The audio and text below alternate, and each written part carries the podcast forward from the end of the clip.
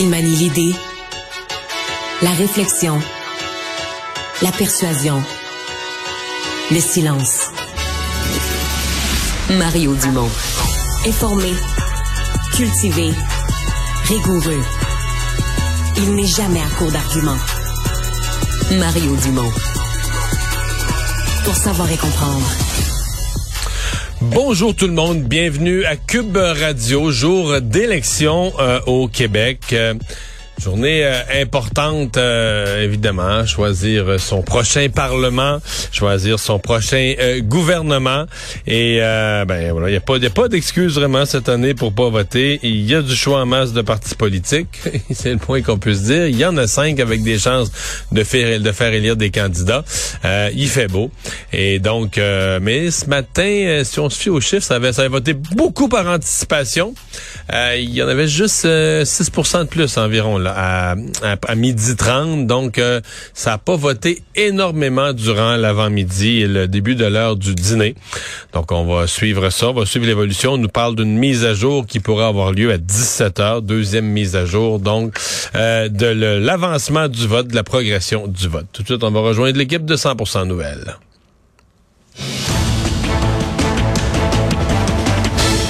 « 15h30, moment d'aller joindre Mario Dumont dans les studios de Cube. Bonjour Mario. Bonjour. Parle-nous de cette soirée électorale à TVA. On est tous assez fébriles avec à la barre, évidemment, notre collègue Pierre Bruno.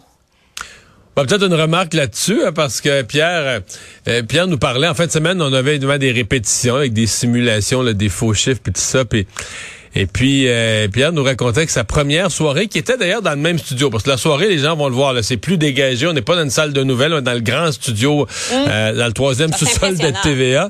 Mais oui, c'est assez impressionnant. Mais le point, c'est que Pierre a, piloté sa première soirée électorale dans le même studio, mais c'est l'élection du PQ en 76 toute une élection quand même. Oui, mais ça fait 46 ans. Tu sais, j'avais 6 ans.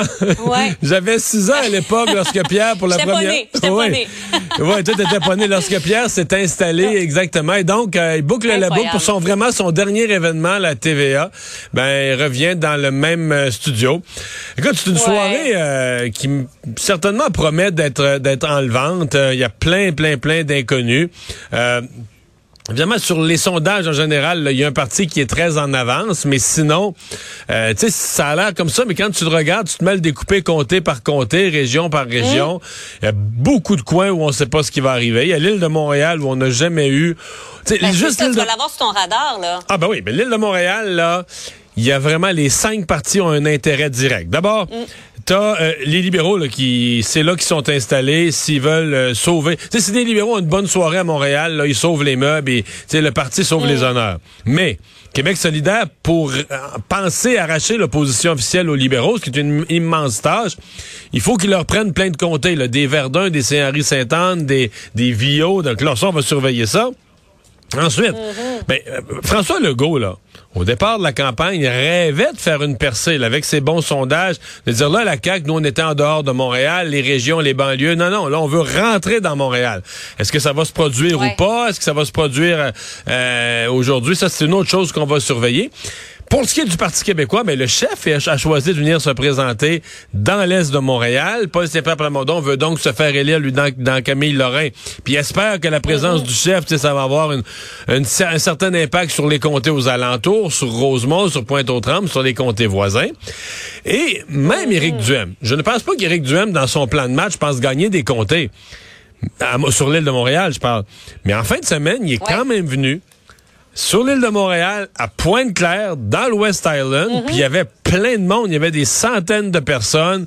Euh, donc, il y a de la communauté anglophone, il y a des non-francophones qui appuient Éric Duhem.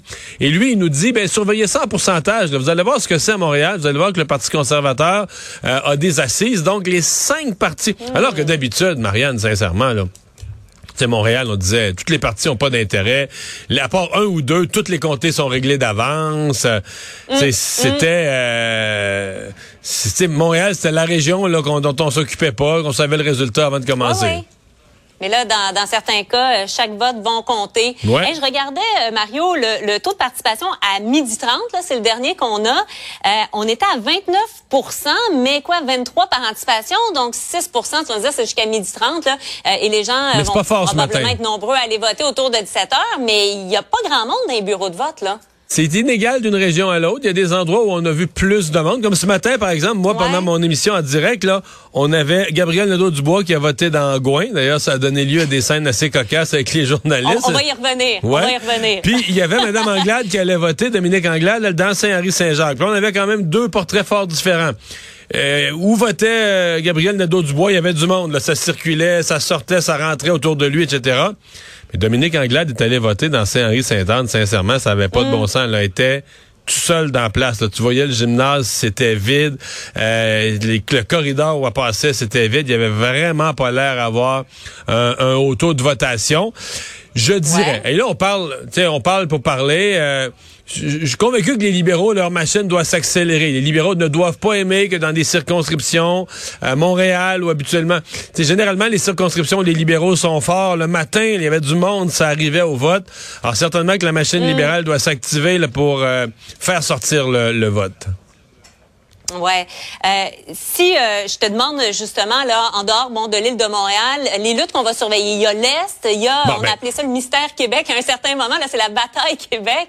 Euh, ça aussi, on va surveiller tout ça. là. Ouais, ben Québec, c'est toute la, le Québec, je te dis à Appalaches, là, le grand Québec, on va dire de, de Saint-Georges-de-Beauce à Port-Neuf, le, le grand, grand, grand Québec. Ça, c'est la bataille entre la CAQ et le, et le Parti conservateur. Ce sont les espoirs d'Éric Duhem d'avoir une députation à l'Assemblée nationale. Ouais. Les gens qui se souviennent de la carte, comment elle était colorée à la dernière élection, dans l'extrême est du Québec, des deux bords du fleuve, là, sur la côte nord, René Lévesque du Plessis, Mm-hmm. sur la côte sud, Rimouski, Ma- tu sais, la vague de la CAQ, la coupée, a cassé au bic, là. Euh, Le tu sais, Tech. euh, ouais, c'était Rimouski, c'est resté péquiste, Matane, Bonaventure, Gaspé, les îles de la Madeleine, tout ça est resté péquiste, mais ça a été, je sais pas si tu te souviens comment ça avait été serré aux îles de la Madeleine, ça a fini par 15 votes. 15 voix? Ouais. Ben oui, ben oui. Dans Gaspé, 41 voix. Dans Duplessis, le Sept-Îles, Port-Cartier, la base Côte-Nord, euh, je pense que c'est 120 voix, quelque chose comme ça, même un peu moins. Donc, des- ça avait été très serré et, et ça pourrait très bien être encore ça. Tu sais que t'es es là, puis la soirée avance, puis là faut t'attendre village par village, les, le pôle sort, puis là oups, là, tu sais, il y en a un qui ouais, reprend ouais. l'avance, oups, là, il y a un village plus favorable à l'autre partie qui sort, oups, ça donne l'avance à l'autre. On pourrait vivre de ça encore ce soir, là, c'est pas impossible du tout. là. T'en parlais, euh, on va aller l'écouter, cette directrice de scrutin d'Angouin qui euh, entendait pas à rire, disons-le comme ça, euh, aujourd'hui. S'il vous plaît, vous empêchez le bon déroulement du vote. OK, OK, laissez-nous faire notre travail, s'il vous plaît. Tassez-vous. Tassez-vous. Tassez-vous. Madame, Tassez-vous, madame. Hey, sérieux, là, là. quatre ans, vous êtes en train de Attendez, le droit monsieur Nadeau, de la presse de Hey, sérieux, ce là. moment-là. Voulez-vous nous faire une déclaration, madame? Mais j'ai pas de déclaration à faire. Moi, je suis au service des 45 000 électeurs, pas d'un un seul. Merci. S'il vous plaît, on est là pour les électeurs, pas pour vous autres. Tassez-vous de 50 pieds, c'est tout ce que je vous demande. J'ai souvenir, Mario, d'une fois où mon père, qui était candidat à ce moment-là, avait été empêché, mais de montrer son bulletin.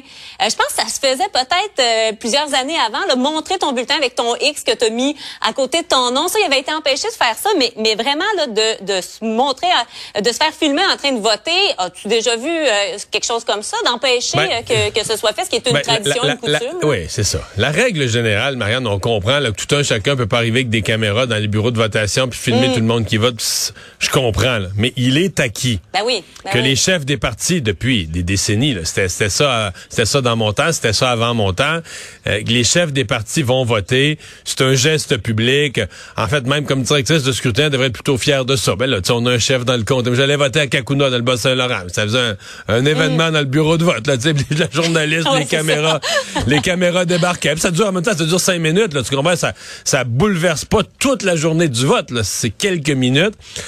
Mais là, cette dame. euh, toi, tu disais tout à l'heure, elle n'entendait pas à rire. Moi, j'entends à rire un peu parce que c'est sûr qu'il y a un côté où tu te dis, oh boy, ils ont dit à cette dame-là, ben garde, là, c'est toi qui vas être responsable du bon déroulement du vote. Puis elle, elle l'a entendu qu'elle avait un pouvoir. Et quand on donne parfois un pouvoir à quelqu'un, la personne l'exerce avec un E majuscule. Donc, là, là, là, là, là, là. Donc, euh, là, ce qu'on nous dit du côté de Québec. vu en train de voter. Oui, ce qu'on nous dit du côté de Québec solidaire, c'est que le bureau de vote avait été averti parce que il est de bonne loi quand même du, de la part du parti. Compte tenu que c'est quand même un dérangement, je ne nie pas que c'est un dérangement, tu sais, les caméras, la meute des journalistes et tout ça, on avertit, là, tu sais. euh, donc, Québec solidaire nous jure, moi, ils m'ont écrit ce matin, on avait averti une demi-heure d'avance qu'on s'en venait, l'heure était Elle était fixée. prête, elle était prête justement, Mario. Ben ouais, mais c'est ça. Donc c'est pas ça, c'est c'est absolument irrégulier ce qui est arrivé. C'est écoute, c'est pas vraiment grave. Tu sais qu'il y a des journalistes qui sont qui sont qui sont outrés, mais moi je suis plus amusé par ça. À la fin, les journalistes ont pu faire leur travail. Mais c'est ça, il y en a un qui a été expulsé. Il y a un côté où ça n'a pas d'allure. Le directeur général des élections est mal à l'aise avec ça. Il s'excuse pour la dame. Euh, probablement qu'à l'avenir, le DGE va mettre ça dans sa liste de choses à faire. Là. Le, le dimanche avant les élections, il va en ajouter une. Avertir les directeurs du scrutin dans les comtés de chefs de parti qu'on peut laisser rentrer les caméras sans faire tout un, sans faire toute une esclandre. Ouais. Euh, parlons en terminant, Mario, euh, de la représentativité, parce que euh, on pourrait se retrouver ce soir avec des partis qui auraient euh, quand même une bonne proportion de voix, mais qui n'auraient pas, euh, en conséquent, euh, le nombre de députés, disons, qui va avec. J'ai l'impression qu'on va en parler. Et là, la question qu'on se demande, est-ce que ça va être la bougie d'allumage pour une réforme éventuellement, ou pour même de la grogne? Là? Ben, c'est sûr qu'il va y avoir un écart de représentation. C'est pas nouveau. Il l'a à chaque élection. Euh, il y a toujours un- notre système favorise la formation de gouvernement euh, majoritaire, pardon. Donc, dès qu'un parti va chercher dans le système tel qu'il est fait, 37, 30, même 35, 36, 37, 40% du vote, il va chercher trois quarts ou 70% des sièges. Ça, c'est mais là, les plus grosses affaires, c'est le, les plus gros dangers, c'est si tu te retrouves avec un parti qui a, mettons, 15% du vote, puis zéro siège. Ça, ça serait le cas extrême. Donc là, Ouais. tu dis, OK, là, t'es représentatif d'une personne pourrait, sur là. sept. Ça se pourrait. Ça se pourrait. Donc, t'es représentatif d'une personne sur sept, mettons, dans le Québec, je fais un chiffron, puis t'es zéro sur 125 dans le Parlement. Donc là, c'est comme s'il y a tout un point de vue qui est absent.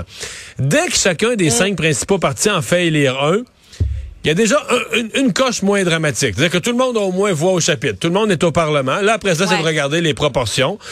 Moi, je l'ai vécu euh, deux, deux grosses fois, hein, avec, euh, par exemple, une fois, euh, 12% du vote, un siège. Donc, 12% du vote est un électeur sur huit, un siège.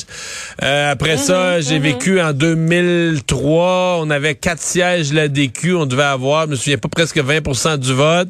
Euh, tu sais, mais t'es- t'es loin. Là, Donc, on risque de faire ce genre de mathématiques-là demain. Ce matin, Philippe Vincent Foisy donnait l'exemple. Si le PQ et les conservateurs, mettons, gagnent un siège chacun. Le scénario, euh, je pense pas que ça va arriver, mais mettons, ils gagnent juste un siège chacun, puis qu'ils ont 15% chacun.